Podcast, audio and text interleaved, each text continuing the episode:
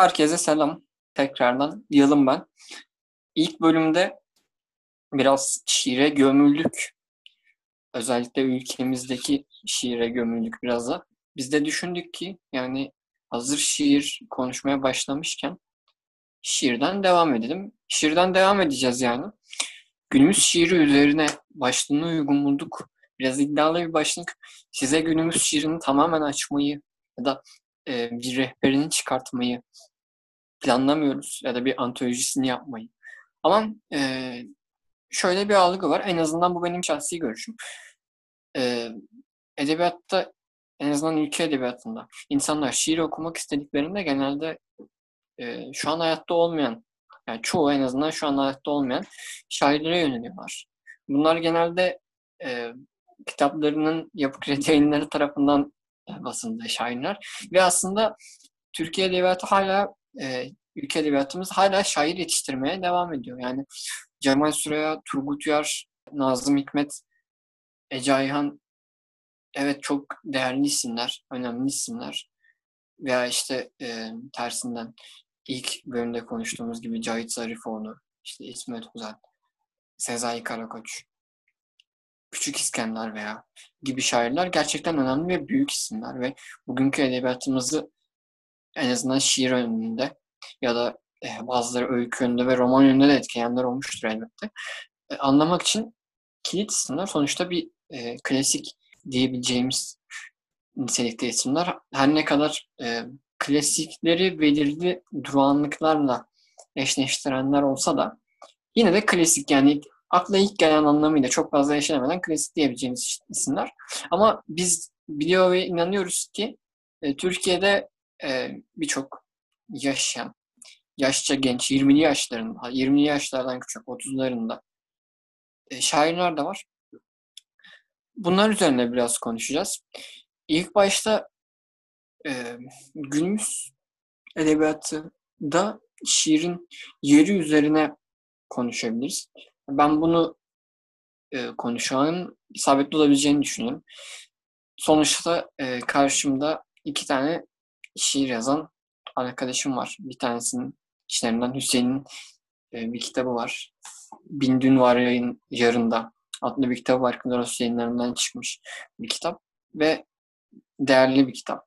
Evet. E, İsa'da birlikte e, Mevzular Derin Fazlinde çalıştığımız şiir ve öyküleri yayınlanan, denemeleri yayınlanan e, bir arkadaş ama kendini daha çok e, şiir veya şair, şiir yazan kişi yönünden tanımladığını düşünüyorum. Dolayısıyla iki şiir yazan arkadaşımın olduğu bu ortamda ilk bahsetmenin uygun olacağını düşündüğüm şey günümüz edebiyatında şiirin yeri. Evet siz ne düşünüyorsunuz diye sormuş olayım. Ya, ya bence çok güzel bir bahis konusu üzerinde konuşulabilecek bu konu. Hani Yapı Kredi yayınlarının kitaplarından bahsettin ya aslında Aragüler'in fotoğrafını çekmediği şairler de var. Doğru. Doğru. Bu Çok noktada ben de günümüz şiiri adlı bir Instagram hesabı açtım ki bunun da nedenini açıklamak isterim aslında. O bahsettiğim meselelerle birebir alakalı. Çünkü hani yakın çevremdeki insanlarla konuşuyorum ki hani çoğu insan şiirle yakinen ilgilenen insanlar değillerdir. Çoğu yaşayan bir şair ismi bile sayamıyordu bana ve bu açıkçası benim için üzücü bir durumdu. E, açıkçası bir tanıtım yapma amacıyla öyle bir hesap açmıştım ki hani sosyal medyada daha da bilinir görünür olunabileceğini düşündüğüm için. Hmm. Sen ne dersin Hüseyin? Ya e, bence güzel bir e, işlev taşı açıkçası açtığım sayfa. Ben de bakıyorum zaman zaman. Yani biraz daha geniş bir cevap e, vermek istiyorum ben aslında. E, günümüz şiirinin ya, senin de Yalım'ın da dediği gibi mesela e, o, o edebiyat topluluğunu e, sene başındaki çalışma toplantılarına baktığımızda şöyle bir soruyla her sene istisnasız karşılaşıyoruz mesela. Günümüzde neden eskisi kadar iyi şiirler ya da eserler çıkmıyor ya da neden eskisi gibi şairler yok diye her sene aslında bu soruya bir cevap e, vermek bir e, günümüze o senin o günün koşullarını uyarlayabileceğimiz bir cevap aktarmak zorunda kaldık. Günümüzde şiirin yeri bence iki planda yani iki boyutta en azından incele, inceliyorum ben. Birincisi gerçekten 1980 12 Eylül ülkemiz için yalnızca ekonomik anlamda, yalnızca siyasi anlamda değil, büyük bir dönüm noktası oldu. Ve ondan sonra aynı zamanda bütün kültürel üretimimiz de etkilenmiş bir şekilde e, bir hale geldi yani. 80'den sonra şiirin itildiğini, bir kenara atıldığını ve farklı söylem unsurlarının daha ön plana çıkarıldığını düşünüyorum ben. Bunun yanında ama şöyle bir şey de var. Bir önceki bölümün sonunda demiştim hani aynı zamanda belki de bir soru işaretiyle bizim medeniyetimizin söylemi gerçekten şiir midir diye. Şöyle bir şey de var yani lisede lise sıralarında otururken yani şiirle ilgilendiğini daha önce hiç bilmediğim, edebiyatla herhangi bir ortaklaşma yaşamadığımız birçok insanın kendine ayırdığı bazı zamanlarda, boş zamanlarında duygularını, belki aşklarını dile getirmek için kağıda dörtlükler karaladığını da hatırlıyorum. Yani hem aynı zamanda günlük pratiğimizin içinde, hayatımızın çok içinde olan bir bölüm var. Hem de bir taraftan itilmiş ve başka söylemlerin arkasına atılmış bir hali var gibi geliyor bana. Pazar Postası dergisi vardı zamanında. Oradan evet. ben bir kesit geldi aklıma da ondan bahsetmek isterim. Pazar Postası dergisi liseliler için bir şiir yarışması açmış. Ve Cemal Süreya gelen şiirler hakkında şöyle söylüyordu. Çoğu kendi hayatı, kendi aşk, ailevi durumları, arkadaşlıkları üzerine yazılan iç dökülerdir diyordu. Ben de buna katılıyorum. Yani onları bir iç dökü olarak ele almak doğru olabilir aslında. Doğru. Şöyle, e, ben de şöyle bir e, gözden bakmaya çalışacağım. Mevzular Derin Fanzi'nin e, mail kutusuna bakan insanlardan biri de benim.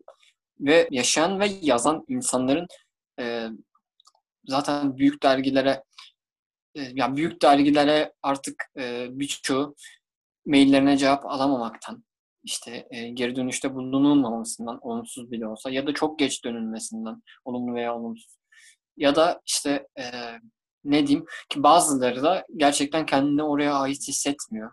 Orada yayınlanmak istemiyor. Bu nedenle fanzin veya daha küçük çaplı e, dergilerin ulusal nitelikte olmayan e, ve bağımsız kitap evleri, sahaflar, kafeler aracılığıyla satışı, dağıtımı gerçekleştirilen dergi veya fanzinlerin e, ağı içerisine giriyorlar. Muhtemel yazarlarından biri oluyorlar. Ve bu insanlar e, o senin e, İsa e, bahsettiğin durum gibi yani o durumu gerçekleyen bir durum aslında e, mail kutusuna baktığımızda hmm. gördüğümüz. Çünkü e, ya birçok farklı insan var ve gerçekten bir sürü mail geliyor. Bu e, mailler bazen şöyle serzenişlerle bitiyor. Olumsuz da olsa bir cevap bekliyorum. İşte evet. bazen şiirin değerlendirilmesini, farklı bir göz tarafından okunulmasını isteyen insanlar oluyor. Bunun yanında bir de şöyle bir konu açmak istiyorum. Şimdi günümüz edebiyatında özellikle Türkiye için şimdi şiir var, öykü var ve roman var. Ana e, meseleler olarak üzerine yazılan yani yazılan türler olarak en azından yaşayan yazarlar tarafından ve e, revaçta özellikle öykü türünün gerçekten bir yükselişte olduğunu e, söyleyebiliriz. Hı hı.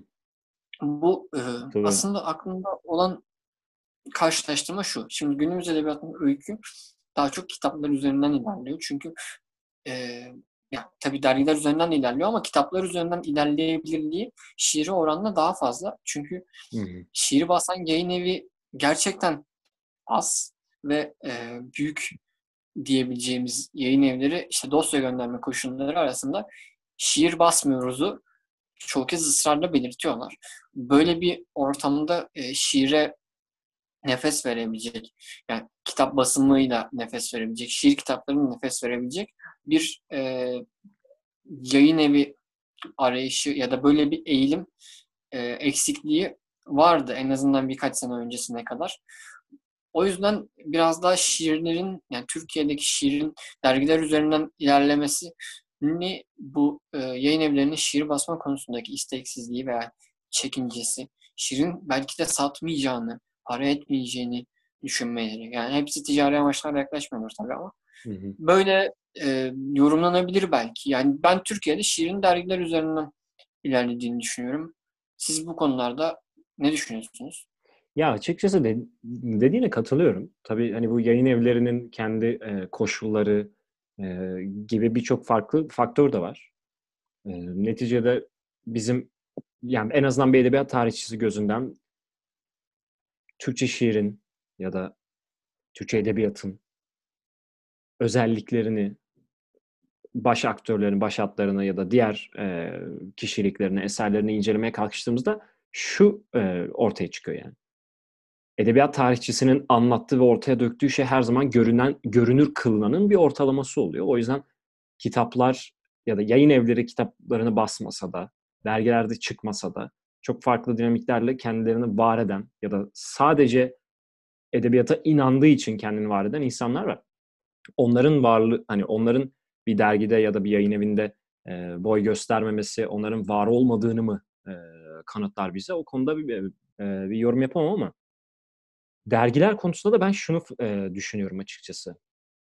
Her ne kadar dergilerin tirajları 80 öncesine, 60'lara, 70'lere kıyasla çok daha düşmüş olsa da ve bunun e, varyansını birçok farklı editörden gelen yayın yönetmeninden ya da e, genel olarak dergi okurlarından duysak da bazı dergilerde çeşitli şairlerin günlükleri haline gelmiş durumda bence. Yani hani bir kitabına almayacağı ya da gerçekten kalitesine çok da güvenmediği bir şiirini bireysel yakınlıklardan dolayı ya da kendini artık bir yerde yayımlatmış olmanın tatminini e, yaşamak için, yayım, yayımlanmaktan uzak kalmamak için e, bir yere gönderip şiirin kalitesinden bağımsız bir şekilde orada yayımlanmasıyla dergilerde boy gösteren kişilikler de var. O yüzden dergiler bazen yanıltıcı da olabiliyor gibi geliyor bana.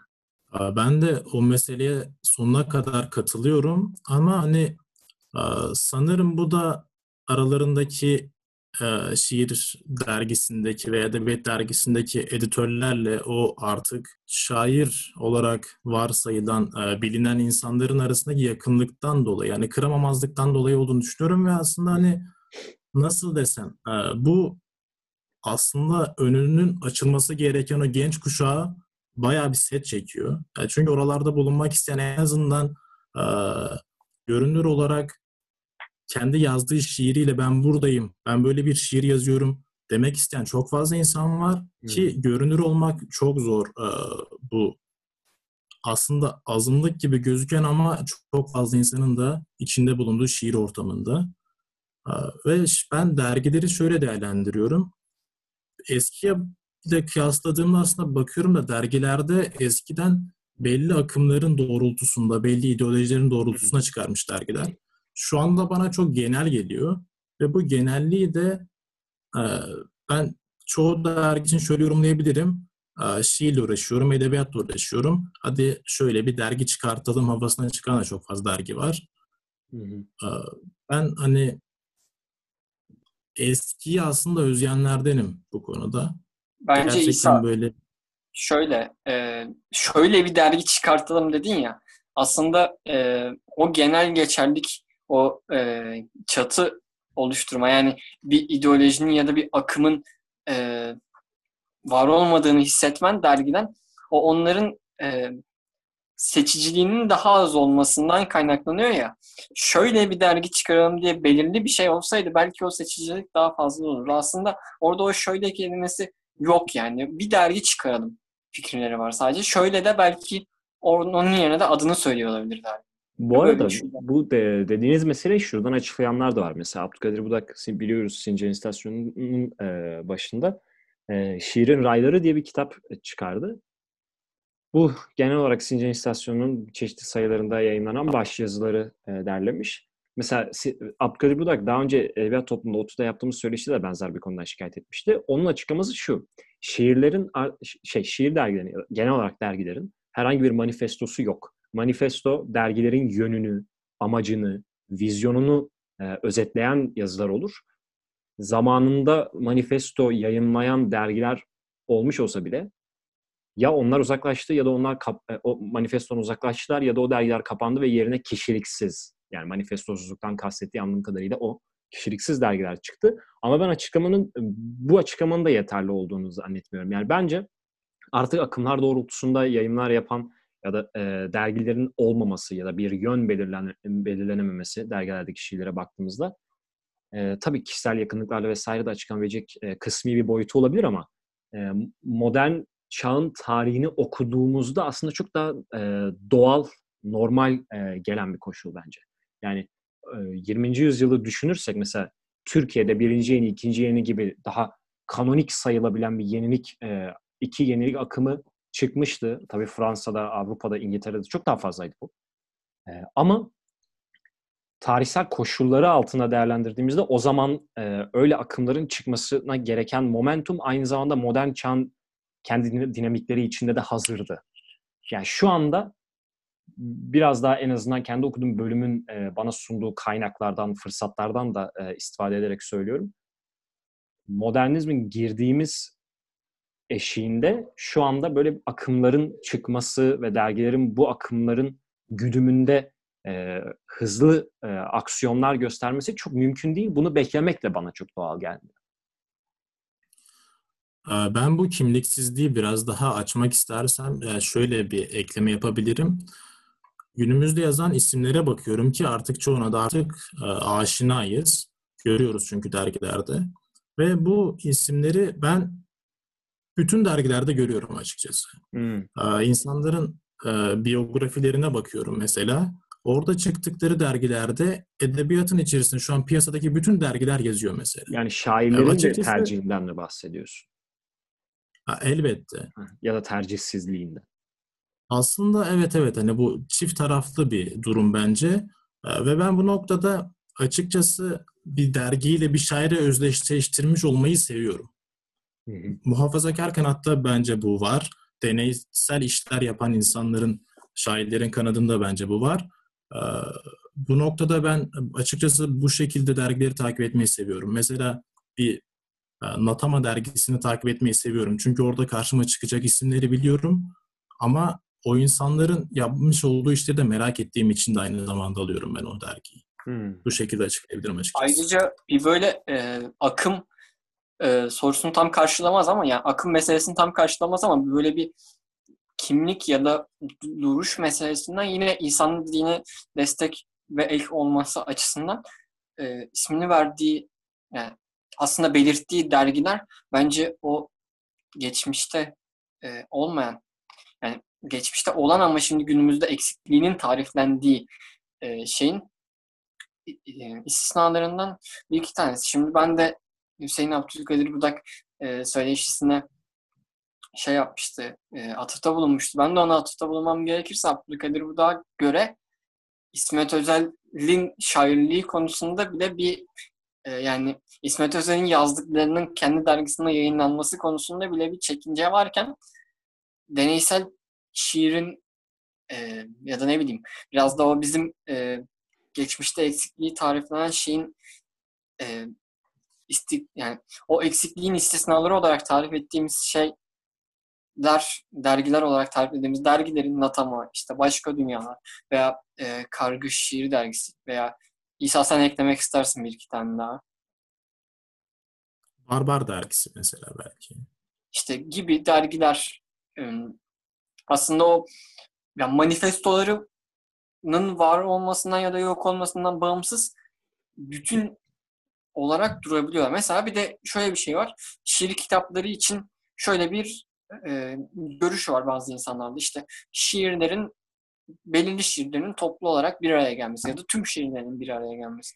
Ya bir şiirin adı tüm şiir, bir şiir kitabının adı tüm şiirleri değilse o zaman tüm şiirlerin yani sadece şiirlerin hmm. bir araya gelmesinden oluşmamalı kitap. Bir böyle aralarında bir e, ahenk olmalı. Yani rastgele ya şu aralıkta bütün şiirleri yazdım al bunları kitaplaştıralım yani tarzında dergiyi de mi? Ise, dergiyi de mi dergiye böyle de yansıyor olabilir. Yani bu anlayış diskli şiir kitabının da yani o kitapta ismi o isim altında hangi şiirler kitaplaşıyor? Bunun bir önemi olmalı. Yani sadece belirli bir tarih aralığında yazılmış şiirlerden ibaret olmamalı. Bence buna dikkat ederek şiir yani şiir kitaplarında buna dikkat eden insanlar şiir dergisi takip ederken de yine aynı e, taleple gitmeye başlayacaktır. O dergideki şiirlerin, o dergide yayınlanan eserlerin de bir bütünlük oluşturması ya da bir örtüşmesi ni de talep etmeye başlayacaktır. Belki ondan sonra bu gerçekleşebilir diye düşünüyorum. Olabilir. Yani hani bahsettiğiniz dergiler de aslında e, bir karşıtlıktan, bir tepkiden çıkarak e, kendi okurlarını da bunun etrafında örgütlüyorlar. Kendi talepleri yani o talep de var zaten. Ve e, kitabın bahsettiği görüş eğer onun temasıysa Yalım'ın dediği gibi bence derginin de görüşü aslında içindekiler. Ben de katılıyorum bu noktada Yalım'a. Peki yani mesela hani bu konuştuğumuz e, faktörler biraz daha dışsal şeyler. E, bu da hepimiz hani az önce de bir sürü dergi ismi sayıldı. Yani dergilerdeki şiirlerin niteliğinden nasıl e, ne kadar memnunsunuz? Günümüz şiirini tartışacaksak ben açıkçası onu da merak ederim yani. Biraz da bizzat e, şiir konuşalım diye. Ben bir şair keşfettim son zamanlarda. Özellikle son 1-2 yıldır. Hüseyin Serhat Arıkan'ı Gerçekten okumamış olanlara Takip tavsiye ettiğimiz ederim. Dalgaya vurmadan. Ya dinin yerine göre değişir. Çok genel bir soru bu. Ama e, artık yani dergi takip etmek bence o açıdan zor. Yani biraz önce bahsettiğimiz nedenlerden zor ama e, isim isim takip ettiğimiz kişileri artık dergilerde e, aramak ve onların şiirlerine bakmak daha yoğun yaşanıyor bence. Hı. İsa sen ne dersin abi? Ya ben bu noktada belki bana öyle geliyordur ama aradığım şair ismi çok az ne yazık ki. Hı. Özellikle dergilerde. Bunun nedenini elbette ki hani şiirlerin kalitesizliğine yorabilirim, yoramayabilirim ama ben kendi açımdan günümüzde yazılan şiirden çok hoşnut değilim. Hani daha güzel işler yapılabileceği potansiyeli olduğunu bildiğim için aslında. Hmm. çünkü bütün bir Türk şiirinin getirdiği noktada bu birikimde bu aslında arkadaki e, bütün bir destekleyici kuşaklar e, neticesine gelinen noktada çok daha güzel şeyler yazılabilir diye düşünüyorum. Ya bir de şey de olabilir. Mesela e, bakıyorum Akatalpa'da, Eliz Edebiyat'ta ve en azından bir dergide daha gördüm diye hatırlıyorum ki Varlık da zaman zaman yapıyor ve Sincan İstasyonu da yapıyor galiba. Dergiler, dergi kadrolarındaki bazı yazarların e, geçtiğimiz sayılarda şiirleri çıkmış şairlere, şairlere ilişkin yorumlarına ve gözlemlerine yer veriyorlar. Aslında bu çok değerli bence çünkü e, mesela bir önceki bölümde de bahsetmiştik. E, ya aynı zamanda bu bölümün başında da ya bir çokluk var, bir sürü insan yazıyor ve bu çokluk içerisinde acaba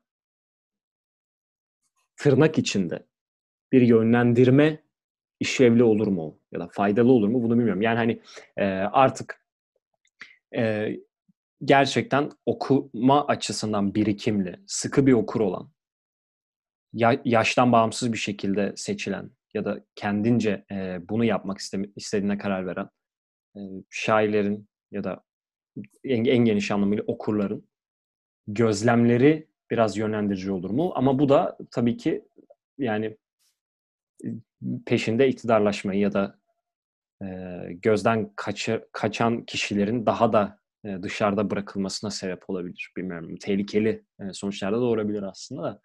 Ya, ben açıkçası mesela hani biraz da madem bizzat şiirden konuşalım e, dedim.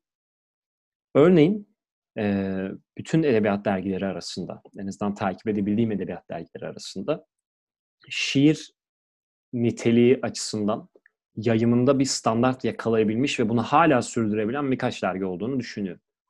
Bunların arasında bence Sözcükler başta gelen dergilerden. Sincan İstasyonu'nda daha önce şiirlerim yayınlandı ama kendi o, o zaman zamanda yayınlanmış şiirlerimi bile artık dönüp baktığımda beğenemiyorum. Kitaplığın kendi e, Yapı Kredi ile kurduğu bağdan da dolayı aynı zamanda geniş bir zaten kadrosu, muazzaf kadrosu var ve o yüzden her zaman içine giren şiirler nitelikli olamayabiliyor. Ama mesela sözcükleri ben en, en önde tutarım en azından.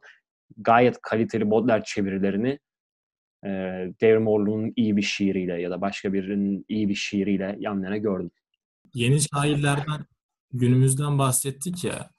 Belki bu noktada e, işlevi de aslında yeni insanlarla, yeni şairlerle okuyucu tanıştırmak olan ödüllerden bahsedilebilir. Hmm. Hani bu ödüllerin işlevinden bahsedilebilir. Çünkü aslında en başında bu ödüller önümüze bu insanlar iyi şiir yazıyorlar, bu insanlar iyi öyküler yazıyor diye sunulan e, insanlardır diye ben düşünüyorum. Hmm. İşlevi yerine getiriliyor mu sizce? Yani ödül konusunda ödül ya da edebiyat ödülleri, şiir ödülleri konusunda ben en son yorum yapayım bence. Çünkü hani e, bilen bilir geçtiğim, geçtiğimiz sene yaşanan olaylardan dolayı biraz daha yanlı baktığım düşünebilir. O yüzden yorumlarımı sona saklayayım. Yalım topu sana atayım abi. Bence sen anlat olanları hem bir Hı. olanları tekrar hatırlamış olalım. Yani şöyle olmuştu. olur. Tabii çok mantıklı aslında. Ee, şiir, şiir atı Seyhan Özçelik ilk e, kitap şiir ödülüne başvurmuştum ben. Ee, ve nitekim ödülü de layık görülen iki insandan biri oldum. Şimdi mevzu şöyle gelişti. Bir e, ödülün sonuçları açıklandı. Yiğit'le bir önceki e, bölümde bahsettiğimiz Kirpik Bilgisi kitabının şairi Yiğit Kerim Arslan'la ödülü paylaştığımız e, açıklandı ödül kurulu tarafından. E, tartışmanın çıktığı boyutu şuydu olayın. Olabildiğince tarafsız anlatmak gerekirse.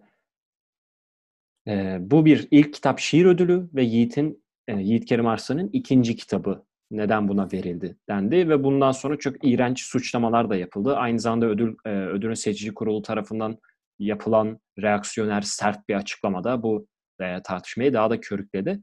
E, ama ben açıkçası ondan sonra varlıkta çıkan söyleşimde de söyledim. E, şiir ödüllerinin genel olarak şiirin sezgisel ve birikimine e, genel olarak birikimine sahip insanlar tarafından geleceğine dair bazı e, zar atımları yap, yaptığı için çok faydalı olduğunu düşünüyorum. Yani ödüllerin bu bir faydası var. E, ö, Seyhan Özçelik ödülü çerçevesinde çıkan tartışma konusunda da şunu düşünüyorum ki seçici kurulun yaptığı açıklama da bununla bağdaşıyor.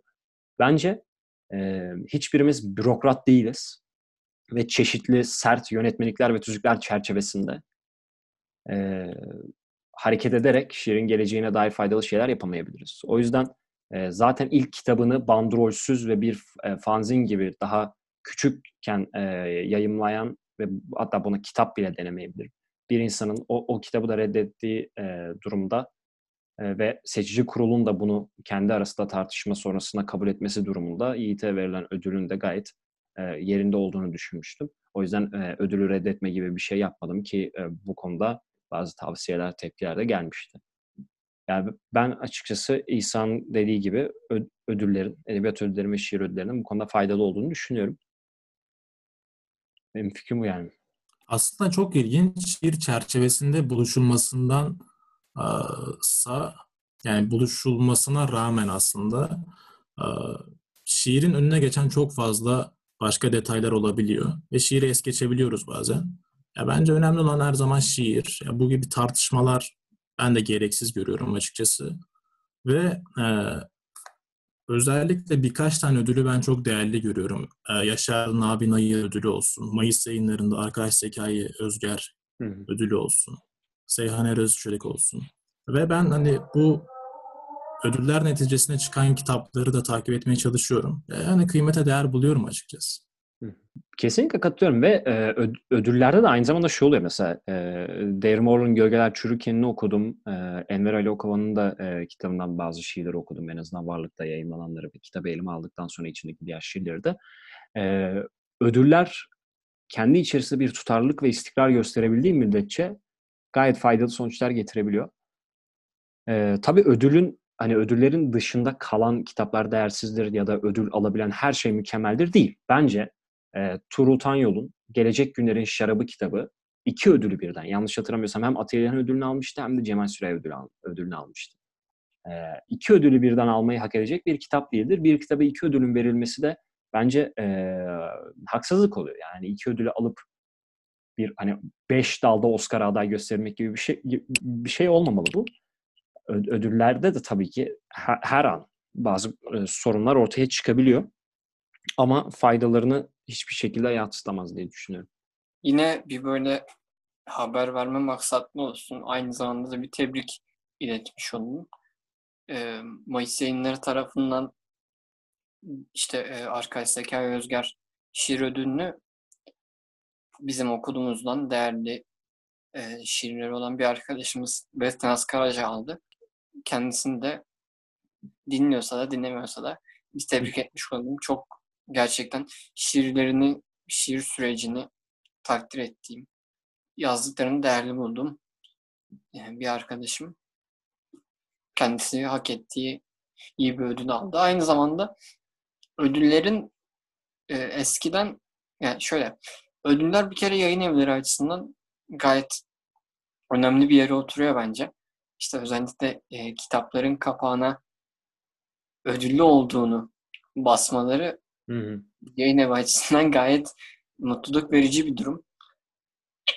Ama ödüller yine tartışmalı. Yani eskiden belki eskiden ödül almış kitapları ne bileyim Nobel ödülü ya da işte e, TRT ödülleri, Sait Faik e, ödülü tarzında ödüller almış olan kitaplar belki okuma e, rotamızı belirleyebilirliği olan kitaplar. Evet. Yani geçmişe dönük bir okuma yapacağımız zaman geçmişte yazılmış yani 2000'den önce yazılmış bir kitaba bakacağımız zaman belirli ödüller gerçekten yol gösterici olabiliyorken günümüzde bunun bitirilip bitirilmediği, hala o kadar prestijli kalıp kalmayan bir ödül olup olmadığı yani bunlar üzerine düşünülmesi gereken konular. Ödüller konuşulduğunda. Hı hı.